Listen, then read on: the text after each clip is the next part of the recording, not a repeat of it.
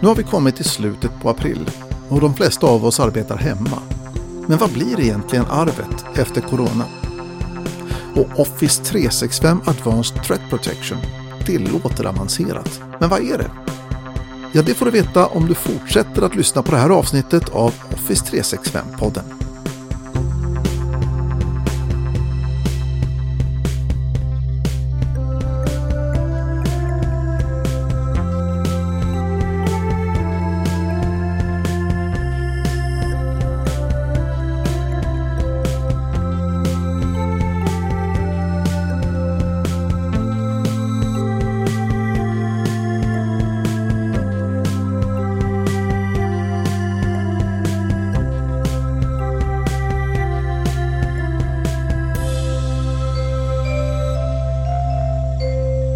Office 365 Advanced Threat Protection är ett så pass bra skydd mot angrepp att det är svårt att motivera varför man inte skulle vilja ha det.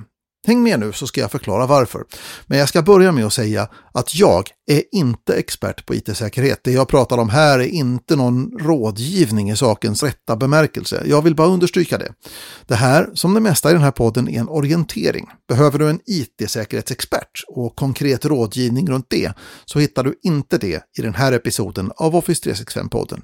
Med det sagt så ska jag introducera Office 365 ATP och då måste vi ju börja med att förstå hur skurkar, industrispioner och underrättelsetjänster tar sig in i våra system. Och för det så ska vi nysta upp en militär term som har blivit väldigt populär inom IT-säkerhet. Kill chain. Termen från början användes för att beskriva en gemensam process för hur militärer arbetar för att döda sina motståndare. En sån process för en attack mot våra IT-system skulle kunna se ut lite så här, lite förenklat. Fas 1. Rekognosering. Man använder sig av publika källor som Google och sociala medier för att skaffa sig en bild av sitt målföretag och för att välja vilka system och personer som möjligen kan nyttjas för attacken. I den här fasen är man oftast väldigt försiktig och osynlig. I fas 2 så skapar man ett verktyg det kan handla om en sårbarhet i något av systemen som man har hittat under rekognoseringsfasen och lärt sig att din organisation använder. Och med hjälp av den sårbarheten kan man kanske öppna en bakdörr in i era IT-system. Men det kan också handla om en person som kan manipuleras att ovetande skapa bakdörren. Det kan också vara en speciellt uppsatt webbplats som kan användas för att få bakdörren på plats hos er om vi kan lura rätt person att besöka webbplatsen. Den tredje fasen är själva leveransen, ett sätt att leverera vapnet till ditt företag. Den vanligaste leveransmetoden är e-post eftersom den finns överallt och därför att den svagaste länken ofta är de personer som arbetar på ditt företag. E-post är en direktlänk till varje person på ditt företag. Fas 4 är exploatering. Det är nu vapnet används och på så många datorer som möjligt inom din organisation, hoppas man. Det här är första gången som vi märker att vi är under angrepp, kanske. Och kanske har man valt ut en person. Kanske sprayar man hela organisationen med sitt vapen. Men allt som krävs är att någon, och helst någon med mycket behörighet, faller offer för vapnet. Fas 5. Installation. Vapnet öppnar nu upp en bakdörr till systemen och börjar rapportera hem att det nu finns en väg in hos dig. Angriparna jobbar nu snabbt. Först och främst skapar man ytterligare vägar in så man har nödingångar ifall man blir påkommen. Den sjätte fasen kallar jag för styr och ställ. I det här läget så försöker man ta kontrollen över systemen. Man försöker väldigt försiktigt säkerställa att man kan göra allt man planerat för. Om man saknar rätt behörighet försöker man kanske skaffa kontroll över fler användarkonton och fler system och det här brukar kallas för lateral rörelse. I den sjunde fasen, ja, det är då man utför det man kom för det vill säga att kunna plocka ut information eller stjäla pengar eller sabotera. Men i slutändan handlar de flesta attacker om pengar. Det har något med pengar att göra. Som tur är behöver vi inte vara obeväpnade. Alla som har Office 365 har en basal anti-phishing som försvårar för angriparen att nå fram till målpersoner med e-post. Men ofta räcker inte det. För att göra skyddet mer heltäckande behöver vi lägga till bättre verktyg. Ett av de verktygen som finns på marknaden är Microsofts eget skydd som kallas för Microsoft Threat Protection och det är en samling verktyg som försöker vara heltäckande för att skydda våra IT-funktioner och vår information. En av de ingående delarna i Microsoft Threat Protection heter Office 365 Advanced Threat Protection, eller kallat Office ATP. Office ATP har sedan ett år funnits i två olika varianter, Plan 1 och Plan 2. ATP Plan 1 är det som tidigare bara hette Office ATP. Det ger oss fem funktioner som gör oss lite tryggare. Säkra bilagor, eller Safe Attachments som det också heter, kontrollerar alla bilagor och e-mail för att se om någon av dem innehåller någonting skumt. Och så innan någon hinner öppna en bilaga har Microsoft ofta hunnit kontrollera den ordentligt. Ett vapen som bygger på att man har bilagt någonting elakt har nu ganska liten chans att lyckas. Men ifall angriparen istället har skapat en klickbar länk tänkt att lura webbläsare att installera vapnet, ja, i sådana fall har vi en skyddsbarriär i ATP som heter Safe Links. När man klickar på länken så kommer Microsofts system att besöka sidan först och kolla så att den inte innehåller någonting farligt. Tanken är att vi som användare aldrig ska få direktkontakt med en elak webbsajt. Men om vapnet redan placerats i vår fillagring då? Man kan ju till exempel göra det möjligt att mejla en fil direkt till en Teams-kanal och på det sättet så skulle det kunna slinka in ett vapen som ligger och väntar på oss i Teams. Då finns ATP för OneDrive, SharePoint och Teams. Den gör en asynkron genomsökning av filer i våra Teams, sajter och OneDrives. Men på grund av att den är asynkron så finns här en extra risk att om jag är snabb på att öppna ett nytt dokument så har det kanske inte hunnit bli genomsökt efter skadlig kod eller farliga länkar ännu. I varje organisation finns det personer som har extra mycket åtkomst till information, system eller pengar och de är extra viktiga att skydda från angrepp. Här hittar vi ofta högt uppsatta personer i ledning eller styrelse, men också produktchefer eller produktutvecklare. Det kan se olika ut mellan olika branscher förstås. Med ATP Anti-Phishing Protection kan upp till 60 personer få ett extra skydd mot riktade phishing-attacker som brukar kallas för spear phishing eller whaling. Här används machine learning och AI för att få en väldigt bra upptäckande det som jobbar med säkerhet behöver naturligtvis också se vad som händer. Vilka attacker utsätts vi för? Vilka blir utsatta och vilka vapen används? Det finns naturligtvis en rapporteringsfunktion som heter Real Time Detection i Office 365 ATP. Så om plan 1, som vi just har pratat om, av ATP stoppar de flesta attackerna och ger oss en bra kontroll över vad som händer så får vi i plan 2 dessutom möjligheter att analysera djupare och att automatisera de första kritiska stegen för att stoppa ett pågående angrepp. Vi får också bättre kunskap för både säkerhetspersonal och användare. Säkerhetspersonalen får tillgång till aktuell information om nya och kända attacker, så de blir orienterade om säkerhetsläget rent allmänt. Användarna kan undervisas genom att vi utför simulerade attacker och på så sätt kan höja medvetandet om säkerhetsrisker. Med Threat Tracker så kan vi få information om nya och trendande vapen som används för att ta över våra system.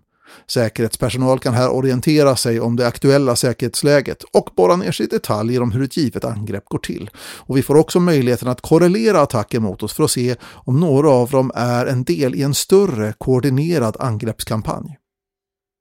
I plan 1 hade vi Real Time Detections. I plan 2 heter samma sak Threat Explorer. I Threat Explorer får vi dessutom lite ytterligare kapacitet. Vi får fler detaljer och har bättre filtreringsmöjligheter och fler åtgärder. En riktig superkraft vi får i plan 2 heter AIR, eller Automated Investigation and Response. När vi blir utsatta för ett angrepp kommer AIR automatiskt att analysera läget. Vilka personer är drabbade? Vilka enheter är påverkade? Finns det andra händelser i systemet som skulle kunna vara normala men som är suspekta i korrelation med angreppet? När analysen är klar så får vi en rekommendation. Microsoft kallar det för en playbook. En playbook är en serie åtgärder som systemet kan utföra åt oss när vi väl har godkänt dem. Det kan handla om att isolera en dator, att spärra ett konto, att radera ett mail eller filer från systemet etc. En av de viktigaste aspekterna av ett IT-säkerhetsarbete är att ha en bra säkerhetsställning eller säkerhetshållning eller vad man nu ska kalla det för. Att man är på tårna helt enkelt. Vi ska utgå från att vi alltid är under angrepp och reagera därefter. Och ett sätt att hålla användare och andra intressenter på tårna är att utföra simulerade attacker. Vi kan till exempel utföra simulerade phishing-attacker och kolla vilka som kliver i fällan. Och resultatet kan användas i undervisningssyfte. Apropå undervisning så är det naturligtvis så att alla i våra organisationer behöver bli medvetna om vad som står på spel och hur ett angrepp kan se ut. Med den kunskapen i ryggen är acceptansen mycket större för de säkerhetsverktyg vi använder och hur det påverkar användarupplevelsen. Att införa ett säkerhetsverktyg är ju lite som att odla sparris. Man skulle ha börjat för flera år sedan för att nu kunna skörda vinsterna. Det här är en resa för både säkerhetsteamet och användarna.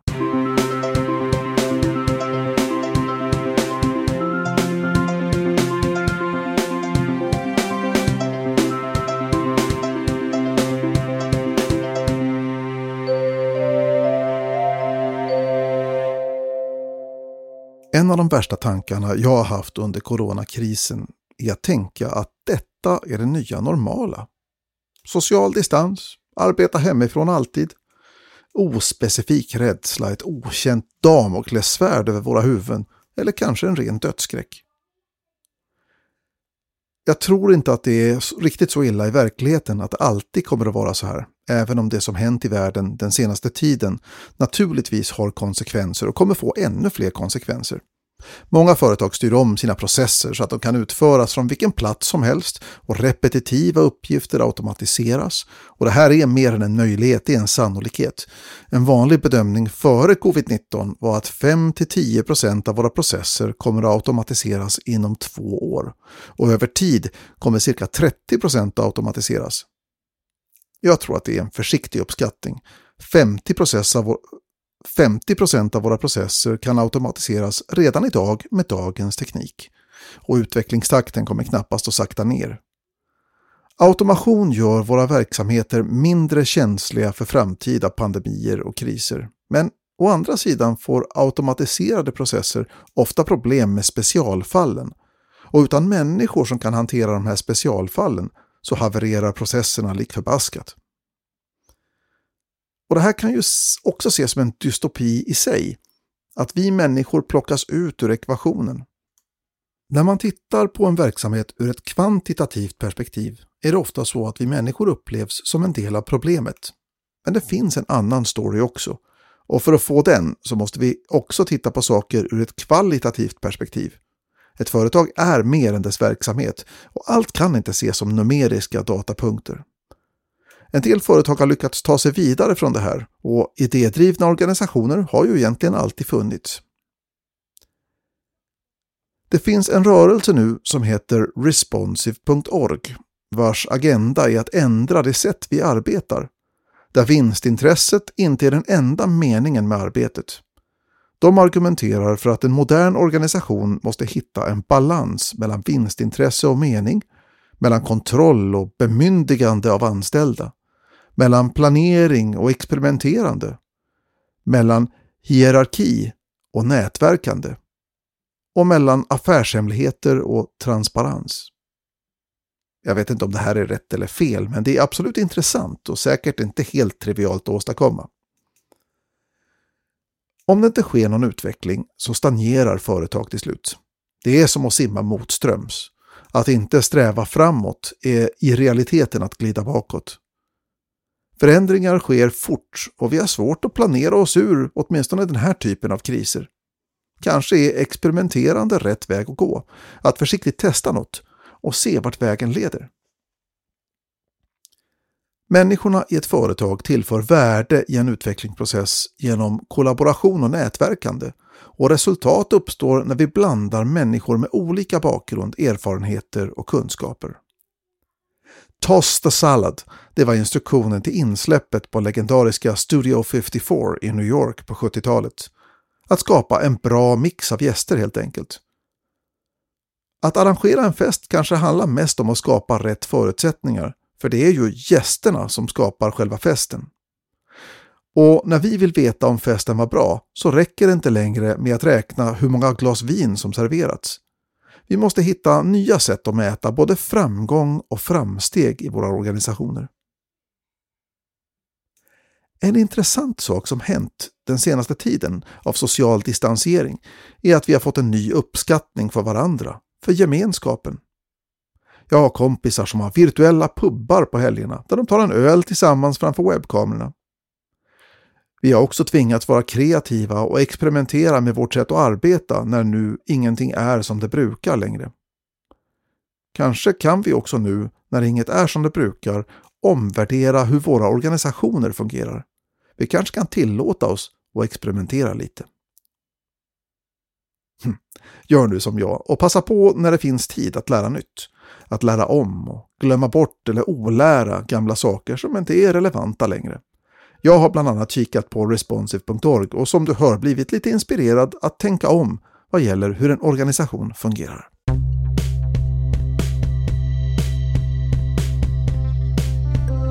Ja, det var allt vi hade att erbjuda i det här avsnittet av Office 365-podden. Om det är så att du har frågor, synpunkter eller tankar får du jättegärna mejla dem till office365podden varnolf.net. Det är jag som är Mats Warnolf. Ha en riktigt trevlig vecka. Vi hörs. Hej!